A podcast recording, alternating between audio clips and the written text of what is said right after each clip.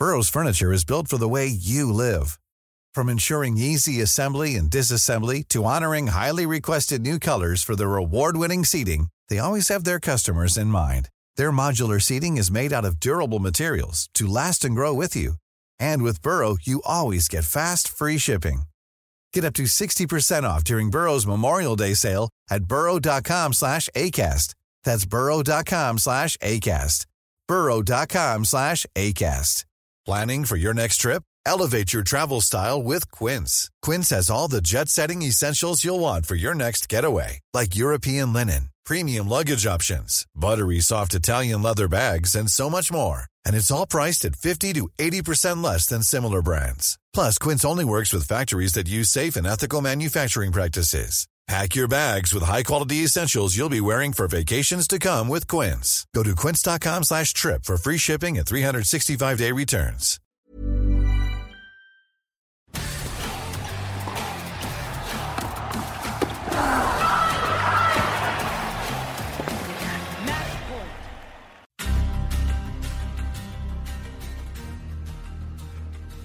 Benvenuti a Schiaffo al Volo, la podcast di Eurosport sul mondo del tennis. Io sono Simone Eterno, insieme a me, Jacopo Lo Monaco. La puntata è la numero 20. Ecco gli argomenti della settimana.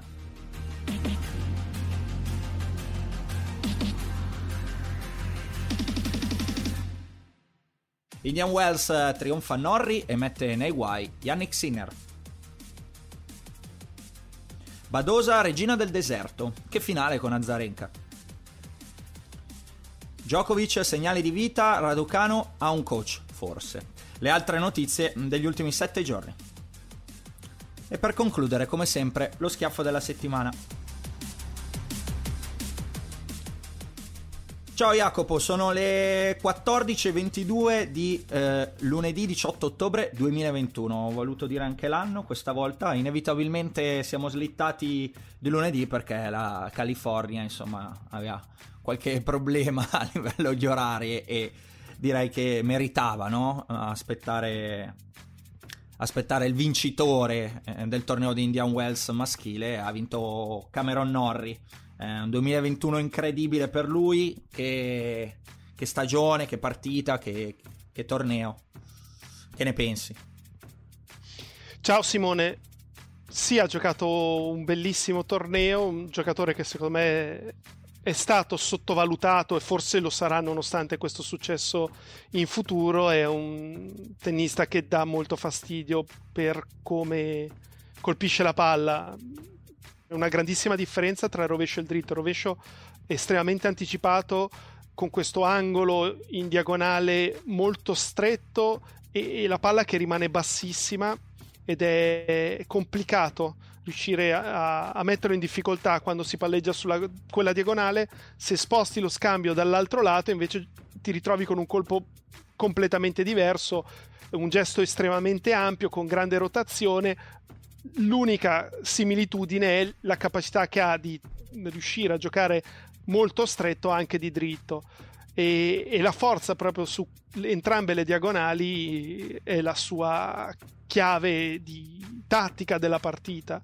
E solo Basilashvili in realtà questa settimana e in parte un pochino anche Tommy Paul che sono due giocatori molto potenti sono riusciti per una parte dell'incontro a, a, prevalere cambiando spesso in lungolinea con colpi molto potenti. Però alla fine eh, è riuscito a forzare all'errore a portare all'errore eh, gli avversari a fargli perdere un po' di vista anche la, la trama tattica a farli rischiare molto presto nello scambio.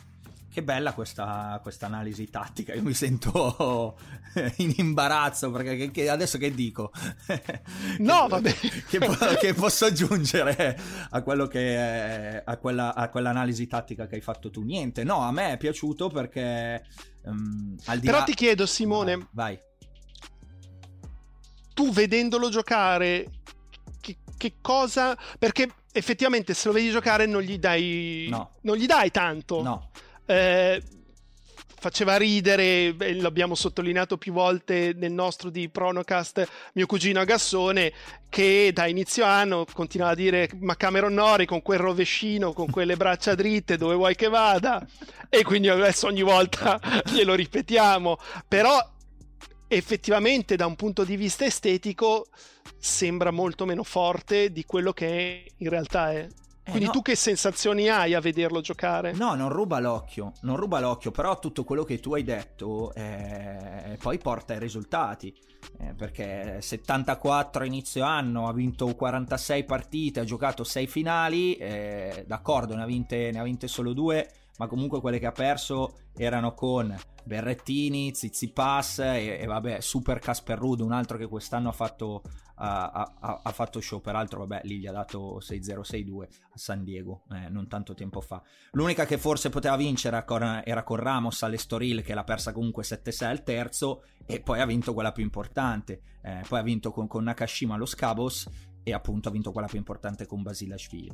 Eh, tornando alla tua domanda, la sensazione appunto è che, è che non ruba l'occhio, però se poi è in grado di essere intelligente, mettere in difficoltà gli altri, eh, l'occhio a una certa si deve anche adattare e abituare magari che mh, mm, esiste anche un, un altro tipo uh, di giocatori no? eh, di tennis che usano la testa, che usano altre armi, eh, le loro, e vanno avanti. Questo in qualche modo poi anticipa un po' un punto che voglio andare a toccare, Jacopo, ma, um, ma ne parliamo più tardi.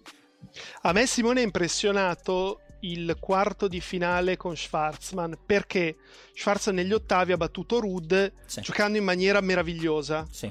eh, colpendo benissimo anche di dritto, non solo di rovescio e con Norri non ci ha capito niente e quindi non è neanche dire sta giocando male. No, Schwarzman fino a due giorni fa giocava benissimo, sentiva la palla sì. eh, in maniera fantastica.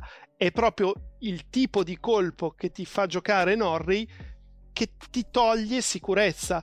Eh, lo stesso Dimitrov sarà stato stanco, però sia con Medvedev che poi nei quarti di finale eh, di dritto giocava in una maniera devastante. E contro Norri quante volte ha sbagliato di dritto? Perché non aveva la distanza giusta dalla palla. E, e perché è proprio la palla di Norri che crea, ti crea questo problema perché appunto rimane molto bassa con quel rovescio eh, in diagonale corto e il dritto invece rimane molto alta. Quindi non è facile riuscire a giocare bene contro di lui. No, e poi eh, secondo me hai citato una cosa giusta perché Schwarzman in un'intervista durante la settimana aveva detto ma giochiamo sempre a ottobre, mi, trovo, mi trovo così bene rispetto rispetto a marzo, cioè ehm, aveva sottolineato insomma quanto le condizioni gli piacessero per il fatto che insomma fossero un po' più lente, quindi gli permettessero evidentemente di, di giocare meglio, di impattare meglio e, e, ha fatto impressione, cioè perché lasciargli cos'era due game, adesso non so cosa sì, 6-0-6-2 6-0-6-2 era andato a memoria. Eh, due game a Schwarzman e a questo Schwarzman effettivamente sono, sono qualcosa di impressionante. Si è si è vinto un, un torneo che in qualche modo eh, lascia da un certo punto di vista, perché poi andremo all'argomento Sinner, è inevitabile, la race, come abbiamo detto, la tocchiamo ogni settimana, ragazzi, da qui in poi, quindi abituatevi. Eh, ha vinto però un torneo dove potenzialmente, no, viene da dire, visto quanto poi si è visto nella... Visto, perdonate il gioco di parole, nella nel tabellone, ovvero il fatto che non c'era mai stato un Master 1000 con quattro giocatori fuori dal top 25 eh, nella storia, ne, ne, tra i semifinalisti. Eh, uno dice magari da fuori, eh beh, però poteva vincerlo allora Sinner, poteva vincerlo un'occasione, un'occasione persa. Però poi per quanto visto, Fritz ha fatto delle partite incredibili, Dimitrov ha fatto delle partite incredibili, Norri pure tu come la valuti questa cosa? Perché l'ho letta un po' in giro. È il mio schiaffo al volo chi ha perso il torneo che era suo. Ok, allora ne parliamo dopo. Lo teniamo alla fine. Eh, però certo, col senno di poi... Eh, è Zverev. Ok. Col senno di poi... Eh, è vero. Re... se vogliamo anticipare il capitolo Sinner, eh, Sinner ha vinto una partita in questo torneo. Mm. Quindi pensare che potesse vincerne altre tre dopo aver battuto Fritz contro comunque Zverev, con cui aveva perso di recente a New York, questo Basilashvili e questo Norrey, era lunga la strada. Uh, a voglia. Qui, quindi non c'è neanche molto da recriminare. Sì, stava 4-2 nel primo con Fritz, però abbiamo visto per dieci giorni che un break non è mai bastato per vincere un set o quasi. No. Non è stato il solito torneo maschile, quindi stare 4-2 al primo sei vicino, ma devi ancora vincerne di punti. Quindi mm, alla fine, al di là di quello che dirò poi su Zverev, Norri lo ha vinto e l'ha vinto bene, ha perso un paio di set e non è mai stato realmente vicino a perdere. Basilashvili era stato molto di più, eh, all'esordio con Ramos, era sotto 7 5-2 sì. ed è stato ieri l'avevo contato mi sembra 6 volte a due punti dalla sconfitta. Eh, se non sbaglio Ramos era andato a servire anche per il match sul 6-5, sto andando, sto andando a memoria ma l'avevo seguito durante la settimana perché seguendolo bene con il blog per Eurosport ho avuto un modo proprio di vedere anche le partite all'inizio, insomma di seguire il torneo come si deve e sono praticamente certo di questo, cioè Ramos ha servito per, per il match sul 6-5 con, con Basilashvili prima di subire la rimonta. Quindi, quindi sì, è tutto, un discorso, è tutto un discorso piuttosto ampio. Dopo ci entriamo. L'ultima cosa su Norri. È un 2021 incredibile perché se pensi specialmente a dov'è a livello di race, così ci colleghiamo a tutto il discorso race, e cosa ha fatto negli slam, è davvero impressionante perché negli slam è stato tendenzialmente sfortunato poi n- nel sorteggio perché all'Australian Open al terzo turno a Nadal, a Roland Garros al terzo turno a Nadal, a Wimbledon al terzo turno a Federer e, e allo US Open eh, si è preso al primo turno la super favola di, di Alcaraz. Quindi non è che gli è andata benissimo no? Nel, in termini di, di, di incastri. Eh, magari prendi qualcun altro, fai un po' più di strada rispetto a un Nadal in Australia, un Nadal a Parigi, un Federer a Wimbledon e, e, e un ragazzino no, che poi si è fatto una super corsa fino, fino ai quarti di finale allo, allo, allo, US Open e nella race a questo punto ci colleghiamo già giornata ad oggi eh, quindi non più con i numerini di ieri ma con i calcoli anche di cosa esci di cosa butti eccetera eccetera Rud 3015 punti Nadal eh, 2985 tanto non va um, Urkac 2009-55, Norri 2007-95, Sinner 2005 e 95. Eh, due, fare 2795 punti Jacopo eh, Norri considerando quei risultati eh, negli slam, cioè di fatto non è mai arrivato alla seconda settimana, è veramente giù il cappello.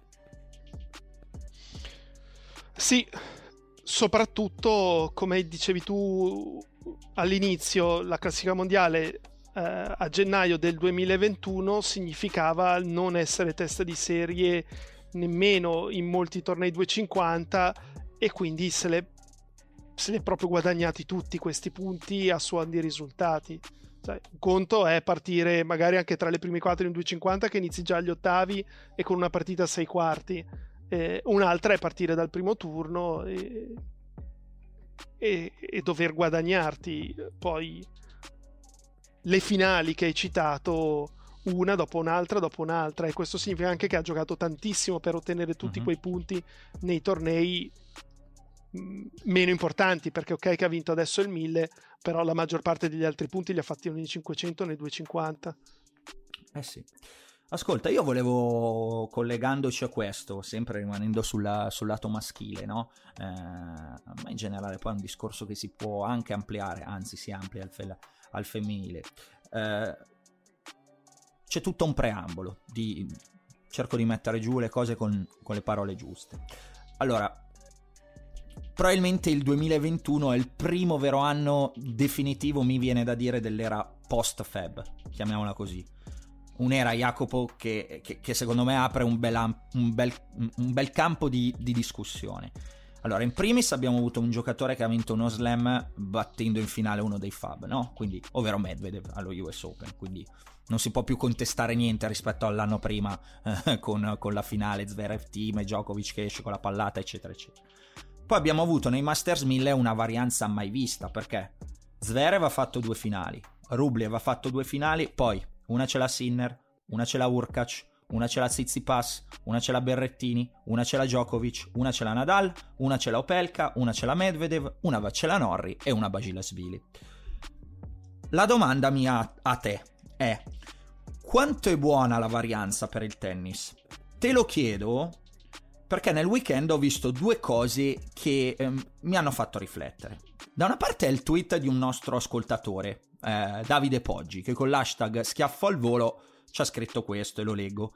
Solo a me intriga vedere questi giocatori che, virgolettato, overperformano in questi palcoscenici altissimi, perché preferisco vedere Dimitrov e Basilashvili a questo livello che Djokovic, Federer o Nadal al 20% fino alla semifinale che poi alzano il livello quando serve. Allora, questo è un lato, no? L'altro lato della medaglia, però, è un torneo che ha visto pochino sugli spalti. Eh, non so se l'hai visto il tweet di Mike Dixon ieri sera, il giornalista inglese che eh, praticamente fa una foto eh, agli spalti semi-vuoti durante la finale eh, di un Masters 1000.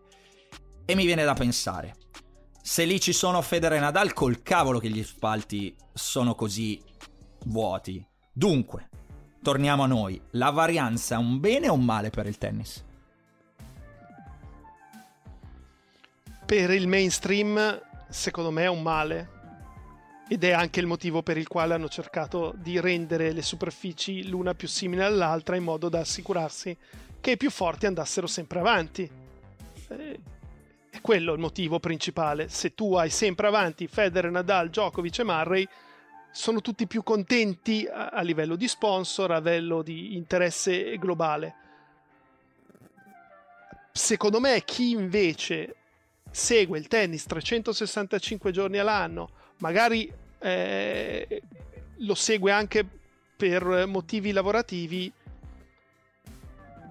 l'incertezza di non sapere già chi arriva in semifinale in quasi tutti i tornei è più divertente. Certo. Perché hai delle cose nuove da scrivere. Se tutte le settimane devi scrivere degli stessi, dopo un po' che, che ti inventi. Però Jacopo al tempo stesso l'epoca d'oro del tennis che ha ampliato il, chiamiamolo nostro sport, che sentiamo vicino, il nostro sport agli occhi un po' più del mondo e di conseguenza quando apri una platea entrano più investimenti, entrano più soldi e, e, e migliorano un pochino le condizioni anche di tutti, mettiamola così, di quelli che, che ci lavorano, eh, eccetera, eccetera, la ottieni col, con la cosa opposta. Io sono d'accordo con te, se, quindi che è un male per il pubblico mainstream, ma a sto punto come lo educhiamo il pubblico? Cioè, come gli facciamo capire che vedere una finale Norri-Bagilasvili ci sta, ci sta in ogni caso? Eh, perché ad esempio, io nel femminile, no, visto che mi ricollego a quanto detto prima, ho visto tante belle partite, però anche qui che annata è stata con una varianza incredibile lo dimostra la race e dopo ne parleremo anche di quello.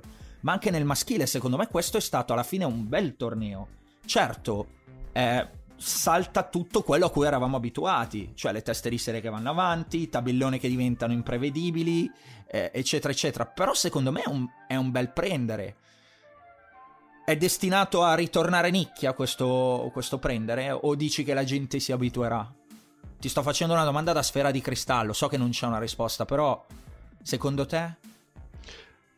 Ma a livello mondiale probabilmente sì, a livello italiano continuerà a crescere perché ci sono tanti giocatori che diventeranno, sono già molto forti.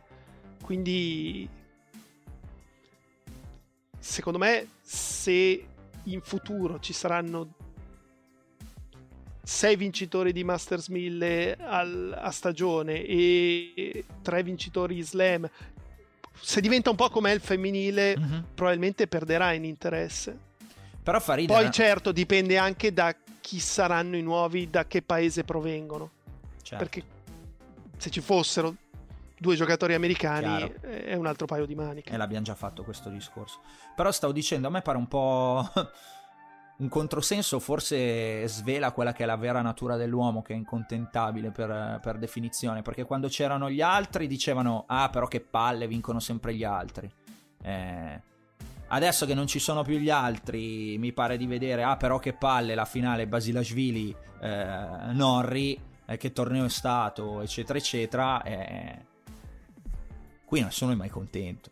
Eh, Beh, ma è lo sport preferito del mondo? Di chi segue lo sport e non fa sport. Cioè non essere mai contento? Sì, stai sempre da lamentarti. Mm-hmm. E quindi la chiudiamo come?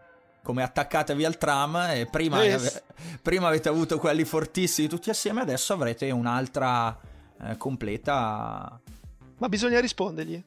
A cosa? Per forza. No, non bisogna. Ah, questi rispondere. che si lamentano. No, no, ehm, non bisogna rispondergli per forza. Però ci danno un. Ah, servono anche loro, no? Ci danno un argomento di, di, di, discussione, altrimenti veniamo qua e cosa parliamo? Di cosa parliamo? No, vabbè, Ci sono argomenti. Dai. No, no, va bene, va bene. Eh, io personalmente, ripeto, sono. Cioè, a me piace, lo prendo, hai capito? Anche perché dopo una. E chiudo. Eh, dopo comunque tanti anni così, in cui Masters 1000 erano Murray Djokovic, Djokovic Federer, Murray Nadal, Federer Nadal, eh, Djokovic Nadal, eccetera, eccetera, che erano sempre solo roba loro, va bene, cioè va bene adesso vedere, vedere qualcos'altro e mi viene da dire ci teniamo forse quello che hai detto tu, lo zoccolo duro di eh, veri appassionati di tennis che continueranno a guardarlo e resteremo tra noi. Una festa non è detto che sia più, se è più piccola, eh, non è detto che non sia divertente quanto un, un super festival tipo Glastonbury. Va bene. Dove uh, c'è Alex che canta. Esatto, esatto. Cos'era? Tiago Silva, brano sì. di Dave. Ehm, cosa ti è piaciuto questa settimana del maschile, Jacopo? Visto che cosa non ti piacerà lo scopriremo alla fine, abbiamo già l'antipasto. C'è qualcosa di cui vuoi parlare? Famoso argomento piacere. A me è piaciuto il, ti dico, il, il signor Fritz, perché comunque, oh, che, che ha giocato, giocato forte. Beh, anche Dimitrov ha fatto delle bellissime cose Vero. contro Medvedev in un momento in cui la partita sembrava più che finita sul 7-4-1 del secondo servizio Medvedev. Se non ricordo male. Sì, mi pare di sì. Mm. E, e, poi si è ripetuto nei quarti perché era di nuovo in una situazione quasi compromessa contro Urkac ed è riuscito a ribaltarla.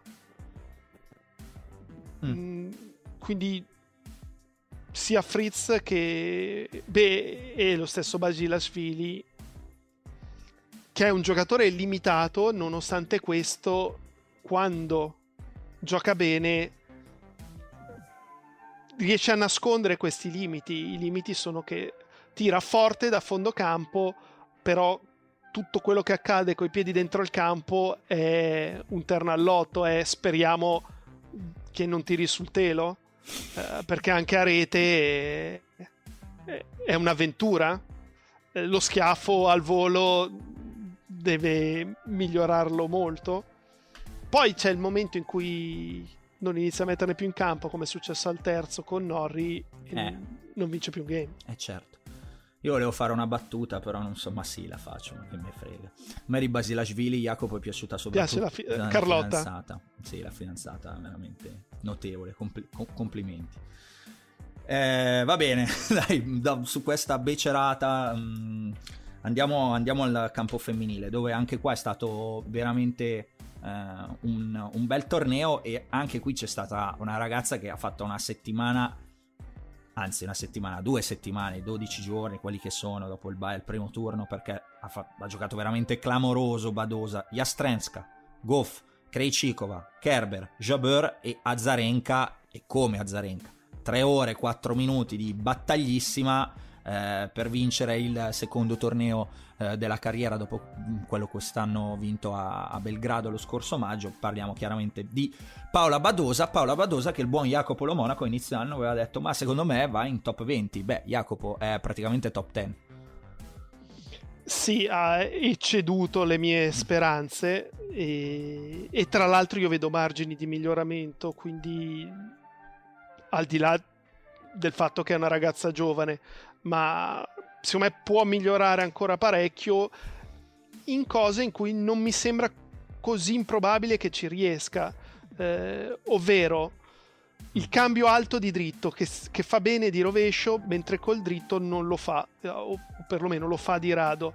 Quando è in difficoltà da quel lato invece di giocare teso e spesso corto dovrebbe alzare la traiettoria magari anche in lungolinea e darsi l'opportunità di riavvicinarsi al campo riavvicinarsi al campo ed è qualcosa che di solito i tennisti spagnoli e le tenniste spagnole sanno fare e quindi io credo che riuscirà a migliorarlo la seconda di servizio da destra che ieri è stata disastrosa perché non solo ha commesso tanti doppi falli da destra, ma poi era estremamente prevedibile. Ha giocato quasi sempre la seconda esterna sul dritto della Zarenka, che è vero che è il colpo meno efficace dei due, però la Zarenka colpisce molto bene anche di dritto e, e, fa tanti punti e li ha fatti con la risposta di dritto, quindi deve variare di più e deve migliorare questo, questo servizio.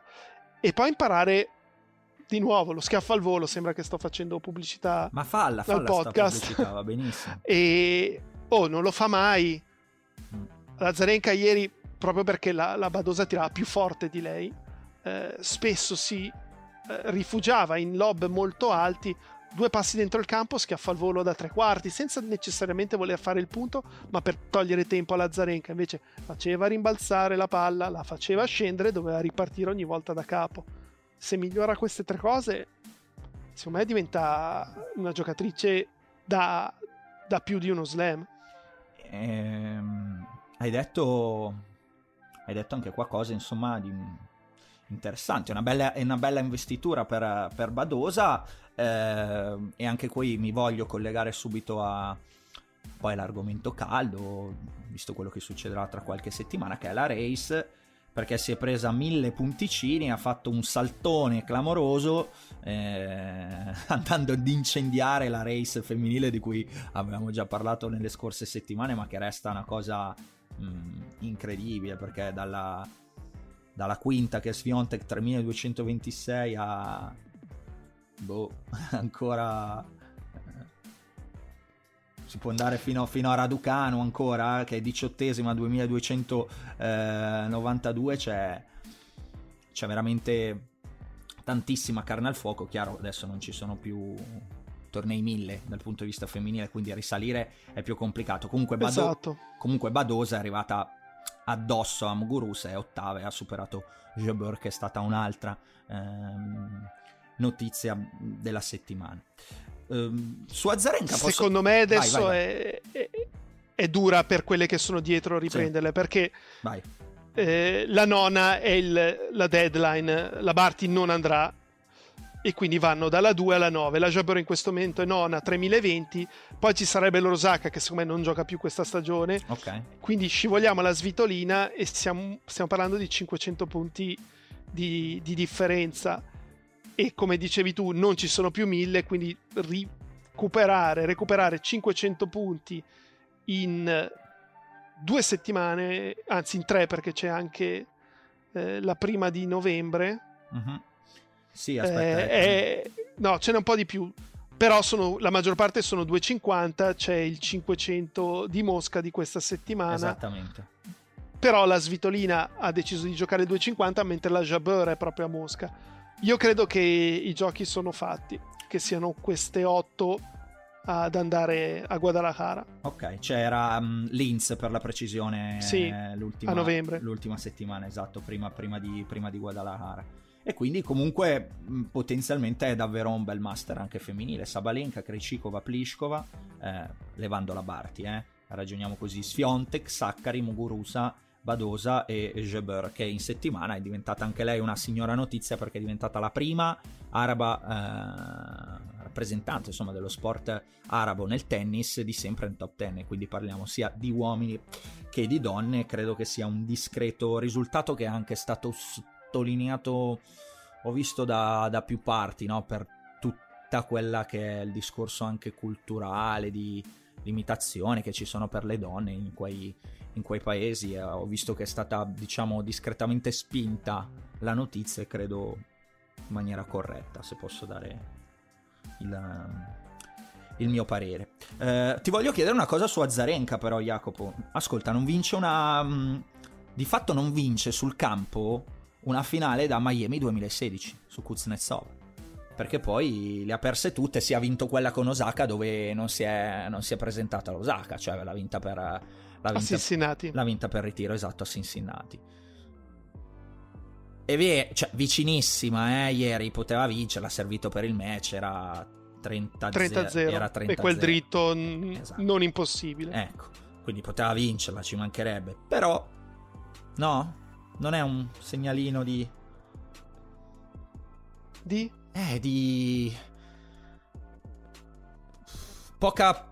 Mm, forse abitudine a ritornare a fare quell'ultimo passo che non ha più ritrovato da quando... Da quando ha avuto tutte le sue vicissitudini? Sì, è una partita che dieci anni fa, eh. al di là del fatto che con dieci anni in meno ha più energie, ha più forse anche forza, ha meno tattica perché ieri comunque delle due quella che ha variato di più il gioco, è venuta spesso avanti, appunto ha questi cambi di traiettoria, la palla corta, però proprio di testa l'avrebbe vinta questa partita. Di certo, dopo essere stata sotto 2-0 40-15, eh, essere stata sotto sul 4 pari 40-15, la ribalta va 5-4 30-0 con una Badosa non perde. Eh, era, era, era quello, ok, la pensi, eh, la pensi come me. Sai cosa? Che comunque con gli anni eh, ti abitui un po' di più a perdere mm. e, e, anche ad accettare una sconfitta che quando sei giovane sei sicuramente meno abituato perché la Zarenka eh, ha sempre vinto sin da ragazzina, quindi di sconfitte ne aveva poche alle spalle eh, a inizio carriera e l'accetti di meno.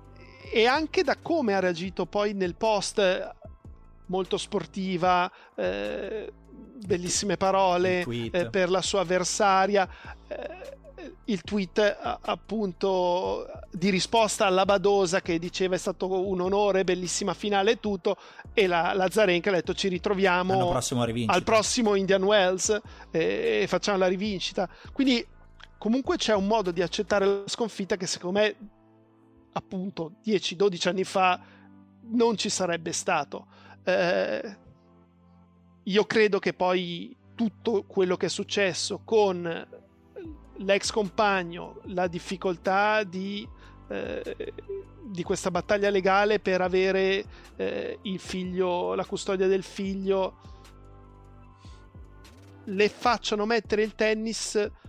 Non in secondo piano, però non come, come no, importanza come era una volta. E, però alla fine in quei momenti lì devi, devi proprio volerla, devi essere più cattivo e è, se non muori tu muoio io. Eh sì, cioè, sì. sempre da un punto di vista sportivo, però è così. E quella cattiveria, quella eh, bastardaggine, anche se mi passi il termine, secondo me l'ha persa. E stavo per dire una cosa, visto che poi mettiamo la, la EDI explicit eh, con, content su, su Spotify. Gli sportivi alla fine probabilmente devono essere stronzi.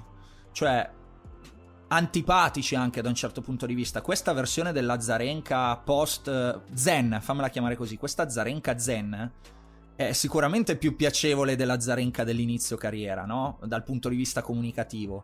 Però è, è, meno funzionante, evidentemente, per quello che hai detto. Quindi devi essere proprio, lo ripeto, stronzo, cioè anche antipatico, cioè non accettarla forse paradossalmente la sconfitta e rosicare male e, e per poter vincere eh, quando sei sul filo, sul filo del rasoio? Te l'ho fatta apposta questa domanda perché anch'io la pensavo così. Guarda, faccio un esempio che non vorrei fare, soprattutto in questo momento. Però, quando ieri Chiellini mette la punta del piede su quella incursione sì. di Vigna ed esulta, cioè uno pensa, ma Chiellini per un intervento del genere in un Juve Roma che ne ha giocati 20 ne ha vinti 19. Mm chi, chi, chi glielo fa fare di avere ancora quella carica addosso, ma è perché Chiellini è Chiellini, cioè nel senso è il motivo per cui è diventato Chiellini, esatto. perché non ha nessuna qualità tecnica di quel livello per essere Chiellini, però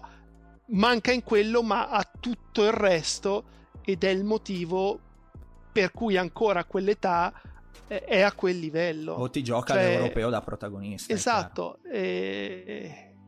La fame, è fame e mentalità, ma probabilmente ci, ci nasci dentro. Eh, sono i, poi i discorsi famosi, andiamo sempre su Jordan, no?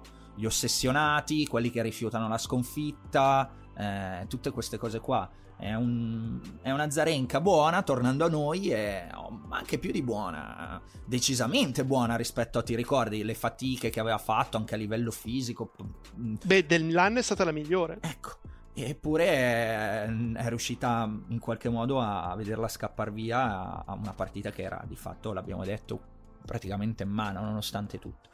E quindi, sai, essere, calare un pochettino nello sport professionistico anche solo di eh, diventare appunto più zen magari nella vita che ti migliora la vita fuori, però poi dentro il campo forse ti leva, ti leva quello che poteva essere il trofeo grande da portare al piccolo Leo anziché il trofeo piccolo, però ha detto che ci si divertirà comunque a giocare, a giocarci il figlio, quindi, quindi va bene. A proposito del... Um, della cerimonia di chiusura, voilà, visto che ho citato le parole di Azarenka, mi sono piaciute anche quelle di Badosa, Jacopo, che fa quando avevo 14-15 anni ti guardavo eh, in campo e dicevo al mio allenatore, anch'io un giorno vorrei giocare così, eh, sei stata una donna fonte di ispirazione. E lì Azarenka si è visto proprio che ha apprezzato questo, uh, questo discorso, comunque sono belle parole no? da sottolineare. Sì, anche se è innegabile che studiasse al rallenti eh, e probabilmente su clip di YouTube la Sharapova perché da un punto di vista tecnico la ricorda parecchio in, al- in alcuni gesti anche nel non gioco nelle situazioni in cui aspetta di riprendere lo scambio va bene e questo avrebbe fatto meno piacere credo alla Zarena sì probabilmente sì Ascolta, cosa ti è piaciuto? È la solita domanda invece questa settimana nel, nel femminile, oltre a Badosa, Zarenka, ho citato un po' Jabeur, vuoi citare qualcosa? Qualcuno cosa non ti è piaciuto? Insomma, di cosa, cosa vuoi portare all'attenzione dei nostri fidi ascoltatori? Ma... Ehm... Beh, allora... La Piscola che perde dalla DAD Già io quando vedo Pliskova in un torneo del genere, testa di serie numero uno, mi sale il sangue al cervello. Te ne devi fare eh, una ragione. E, e, poi che perda appunto dalla DAD, dico vabbè, vedi che non esiste che sia la 1, anche se la classifica dice che è 1, non mettete la 1, le fate un favore. Povera eh, Carolina. Poi chi altro mi? Posso intervenire su Carolina, però poi ha fatto un tweet meraviglioso, cioè una di quelle giornate... Sì, quella del, cui, del, del vodka. Cui, eh? una di quelle giornate in cui dalla doccia sper, speri che, spereresti vedere uscire vodka anziché acqua. personaggio incredibile, deve essere un personaggio veramente pazzesco. Cioè una con cui vorrei pi- far serata, ecco, Carolina Please. Bene. All'epoca ormai eh... siamo vecchi entrambi. Beh, perché? C'è sempre la sorella, intanto non credo ti accorgi se eh, una o l'altra. A, a, meno che... Beh, dipende quanta vodka c'è in quella doccia. No, poi magari effettivamente la, la, sorella Cristina fa tutto con la sinistra, allora dici no, ma tu sei Cristina, non sei Carolina. Oddio, eh, qua censuriamo. Eh, no, vai. ma io parlavo di certo, certo, scrivere piuttosto io... che tenere il bicchiere. Certo, sono io che... che sono maliziosissimo. Sì, sì, esatto.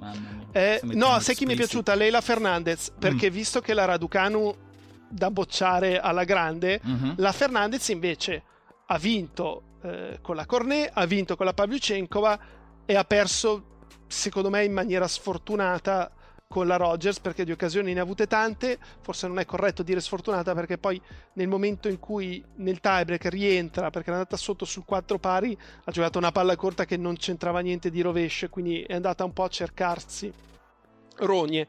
Ehm, però mi è piaciuta è stata lei sì ha confermato quanto di buono avesse fatto a New York e poi sai una volta che perdi 7-6 al terzo in condizioni che sicuramente favorivano la Rogers perché condizioni così pesanti e lente per una che tira forte Boom. come la Rogers contro una invece che ha più mano e gioca più su, su cambi di ritmo e traiettorie non era agevolata quindi secondo me esce bene da questo torneo bene eh, sì e poi eh, ripeto eh, hai ragione anche perché dobbiamo ricordare che comunque anche lei è andata a un passo da, da, da, da vincere US Open quindi era tirata eh, era tirata diciamo non è che arrivava come Raducano, perché poi quando vinci, chiaro, le pressioni sono diverse. Però ah, c'era, c'era, c'era, grande attesa anche per lei, quindi hai fatto bene a citarla, bravo.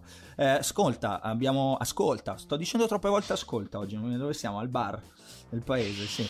Eh, Raducano mm, è, una, è, stata una delle altre notizie della settimana, no? Perché è uscita proprio, proprio ieri un'indiscrezione dal Telegraph. Eh, avrà in prova Esteban Carril, che è ex eh, coach anche della, della, Conta che aveva aiutato insomma nella crescita di qualche anno fa di, di Giovanna Conta. Come lo vedi questo matrimonio? O tentativo di matrimonio perché è in prova, quindi... Beh, nel momento in cui la scorsa settimana si parlava di Carlos Rodriguez non lo vedo bene. Mm. Cioè, anche considerando l'atteggiamento che ha avuto nel match con la Sasnovic ha bisogno, a mio modo di vedere, di un coach molto più grande come età di lei e con grande esperienza. Eh, prendere un ragazzo, prendere uno che non ha avuto esperienze con giocatrici fortissime perché la Raducanu potrebbe anche dirgli a un certo punto se non è convinta di qualcosa oh io ho vinto uno slam te che hai fatto? Eh, però se ti approcci già con questa mentalità non eh, lo bene. so, no. lo so. Eh. Proprio per questo, se invece ha un Carlos Rodriguez, un Grönefeld, un Oxted, eh, citane anche altri, un, un, Urpi piuttosto che, non lo so, ce ne sono, ce ne sono tanti. Eh, anche per questione di rispetto, di differenza di età, magari ascolti di più. Non vorrei che la Raducanu si fosse montata un po' troppo la testa. In un attimo così, siamo passati da, da elogiarla a mettere... a portare qualche dubbio. Eh, io sui coach non sono un grandissimo esperto perché mi occupo più appunto del lato giornalistico che del lato tecnico, come, come ben sai. Eh, però hai ragione quando quando inizi a vedere un po' troppe mosse ravvicinate, sai, ti fai, ti fai delle domande, quindi vediamo. Poi oh, eh, non è da questo torneo comunque che, che giudico Raducano personalmente, sì, ma aspettavo qualcosa di più, eh, bocciata fin quando vuoi, però ci poteva stare, insomma, dopo tutto quello, dopo tutto quello che è successo. Ma no? sicuramente è l'atteggiamento che ha avuto in campo, ovvero dava la sensazione di guardare l'avversaria come a dire, mo, come ti permetti? Eh, sì, se lo fa Serena, ecco, se lo fa Serena Williams va bene, se lo fa in Maraducano forse. Questo intendi, no? No, ma non perché non, non, lo debba fare, uno può anche avere quella spocchia. Mm-hmm però poi devi, devi star lì e devi ribaltare la partita. Non continui a guardarla male e poi la perdi in due set. perché allora sei solo presuntuoso. La presunzione va bene nello sport, però non deve diventare un eccesso. Bene, abbiamo fatto anche il punto su, su Raducano che, che, che, era attesa, insomma, e adesso vedremo come si concluderà la sua stagione. Ehm, è stata una settimana dove ci sono stati dove ci sono state un altro paio di diciamo notizie extra Indian Wells. La prima secondo me è Djokovic che ha dato Jacopo un segnale di vita in qualche modo involontario perché la notizia ce la dà Krajinovic ovvero Krajinovic ha detto che eh, insomma parlando con, con Nole gli ha detto che giocherà la Coppa Davis. Mi viene da pensare che se gioca la Coppa Davis è chiaro che gioca anche le ATP Finals. Tu cosa pensi? Io spero di sì perché Torino senza Djokovic vale meno. Poi magari arriva in condizioni pietose e perde tre partite del girone. Non credo. Non credo. Eh, però l'importante è che ci sia. Sono, sono, d'accordo con te, ma credo che si sia speculato molto però in, in, in queste settimane, cioè lui non ha dato segnali di vita da questo punto di vista e a farsi bellamente gli, gli affari suoi con la famiglia in Serbia, sapevo anche poi. Eh, quindi ci può stare, no? Dopo, dopo, quello che è successo, però non significa appunto che eh, non avesse voglia di o l'obiettivo di, di, rientrare, non si presenti appunto alle, alle finals o perché no anche a, a Bercy per semplicemente risentire un po' di ritmo prima di andare alle finals, questo non lo so dire. Eh, però e poi pa- la Lacoste immagino ci tenga che giochi Parigi. Sono d'accordo. Però vabbè, sai lì fin- lo sponsor fa una certa pressione, però certo. poi fino a un certo punto Djokovic gli dice sentite, non mi va, punto e basta. Però m- mi aveva fatto abbastanza... Mh, non lo so, mh, impressione, mettiamola così, il fatto che tutti dessero per scontato, non tutti, che alcuni dessero per scontato, ah no, non gioca più, vedrai, si ripresenta in Australia. Io ho sempre detto, secondo me, dal punto di vista mio, stacca e fa, e fa, e fa le finals e come vanno vanno, tanto non è che abbia sto bisogno di vincerle. Invece da tante parti avevo scritto, ho visto scritto anche su quotidiani nazionali che insomma non, non, sarebbe, non sarebbe, venuto eh, alle finals. Credo che il segnale di Krajinovic, se è vero, cioè se il fatto che gli ha detto vado a giocare la Coppa Davis, non gioca solo la Coppa Davis, dai, si fa le finals e poi la Coppa Davis e poi, e poi chiude l'anno. Eh, vediamo, vediamo cosa succederà. L'altra notizia, Jacopo, è Flavia Pennetta candidata a entrare nella Hall of Fame. Si può votare peraltro per lei eh, sul sito vote.tennisfame.com. Eh, insieme le candidate sono Cara Black, Anna Ivanovic, Juan Carlos Ferrero, Lisa Raymond, Carlos Moya. Piuttosto curioso che ci siano Moya e la Pennetta sì. nello stesso pool di, di candidati all'ingresso della Hall of Fame. Chiaramente, spieghiamo le regole, non varrà uh, soltanto il, il, voto popolare, ma ci sono appunto cos'era 140 tra, partecipanti, tra membri della Hall of Fame, giornalisti, eccetera, eccetera, che voteranno una percentuale. Adesso non conosco bene il meccanismo preciso con le statistiche, però vale una parte. Il voto popolare vale, vale una, una percentuale una parte insomma del voto, non è che si decide solo così. Eh, cosa ne pensi Jacopo? Che non è una giocatrice da Hall of Fame. Mm. Non ha abbastanza risultati, cioè secondo me la Hall of Fame, però mh, mm, quello che sta succedendo nella Hall of Fame di altri sport eh, è stanno facendo entrare dei giocatori Parlo di baseball, parlo di basket che probabilmente 20-30 anni fa non, non, sarebbero mai entrati. Eh, però per me deve essere proprio l'elite nella Hall of Fame. Sono... E Flavia Pennetta eh, non lo è. No, no, cioè, non può bastare vincere uno slam, eh, aver vinto un altro torneo importante, perché altrimenti eh, fra qualche anno non c'è più posto Sono... perché dovranno costruire un nuovo museo per far sì che entrino tutte. Sono d'accordo, cioè n- non, è, non, è, cattiveria, eh? Eh, voglio dire, non è, non è niente di questo, è semplicemente un'analisi che ci può stare, perché comunque uno slam e Indian Wells 2000, 2014, 10 tornei in, in singolare. Eh, sai. È stata 6 al mondo al massimo. Mm-hmm. Cioè, la Ivanovic ha fatto di più.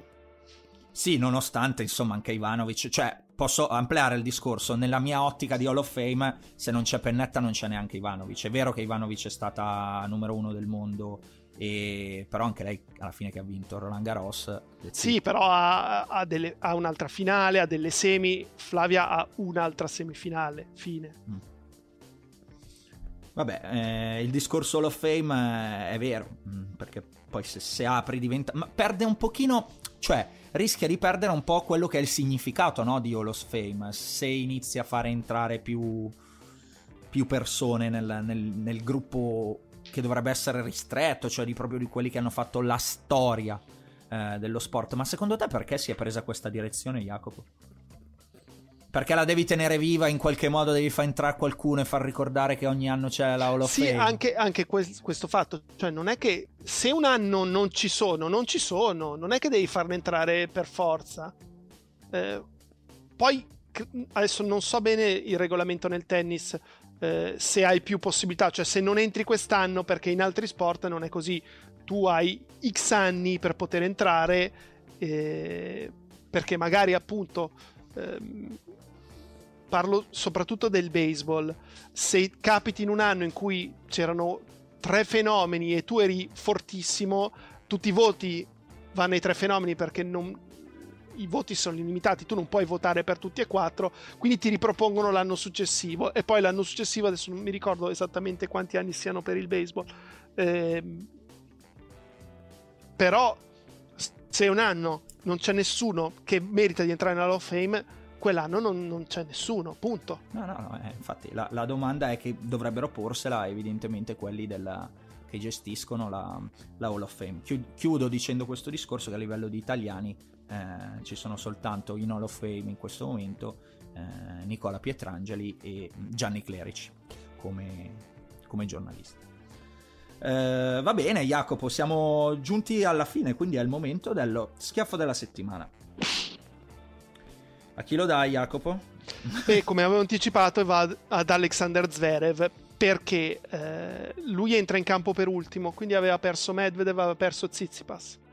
Eh, veniva dal successo olimpico, dal successo di Cincinnati, dalla semifinale persa al quinto però con Djokovic, eh, che è stata fondamentale poi per quello che è successo in finale a mio modo di vedere. E, ehm, e soprattutto in questi ultimi due mesi aveva dato la sensazione di aver fatto quei passi in avanti che i suoi tifosi o sicuramente la Germania gli chiedeva, era diventato un giocatore più sicuro, con meno problemi con il servizio, con eh, la seconda di servizio, con meno problemi dalla parte del dritto. Contro Fritz 5-2 al terzo è, è tornato quello di 12 mesi fa, lanci di palla ovunque, doppi falli, seconde a 400 all'ora perché quella normale se la tirava sulle scarpe dritto tremebondo, partita che gira e la perde al tiebreak del terzo. Quindi secondo me è stata un'occasione mancata, tanto per vincere un altro torneo 1000 e poi per lanciare un ulteriore segnale ai suoi avversari che era diventato un giocatore maturo e tutto sommato quasi giocatore da battere sul cemento l'anno prossimo. Eh, fermo restando che Medvedev ha vinto lo US Open che c'è Djokovic, ma se prendevamo tutti i risultati da Olimpiadi a questo torneo con un'altra vittoria di Zverev era quello che aveva fatto di più. Vero. Eh, se li sommavi. E quindi e invece questo enorme passo indietro ridà speranza a tutti gli altri che quando vanno sotto con Zverev dicono vabbè io sto lì perché magari gli viene il braccino.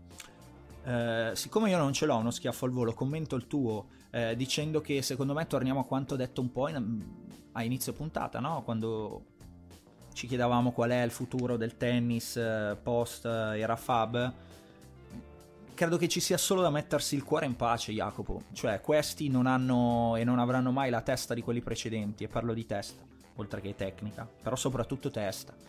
E quindi potrà, potrà capitare sempre. Cioè, dovremmo farci più l'abitudine che al fatto che non siano a quel livello là e che quindi siano dei giocatori più normali, semplicemente. E e del solito discorso poi anche della concentrazione, delle nuove generazioni, sempre lì vado a cadere. Io me lo sono fatto e quindi quando, quando lo citi eh, ci può stare, eh, come schiaffo, cioè ci mancherebbe lo schiaffo poi incontestabile. Dico solo che secondo me è questo, cioè è proprio una cosa a cui un mindset in cui ci dovremmo infilare a dire ok, potrà succedere sempre, un po' come succede eh, tra virgolette nel, anzi senza virgolette, nel tabellone, nel tabellone femminile. Va bene, non ce l'ho uno schiaffo della settimana, non, non, volevo darne uno che non fosse schiaffo, Jacopo, hai capito? Trovarlo per forza, quindi sai che preferisco tenermelo quando c'è, cioè per me il significato dello schiaffo è forte. Quindi Come la Hall of Fame, giusto? Come la Hall of Fame, me lo voglio tenere quando c'è. Va bene, Jacopo, grazie. Grazie a te. Alla prossima.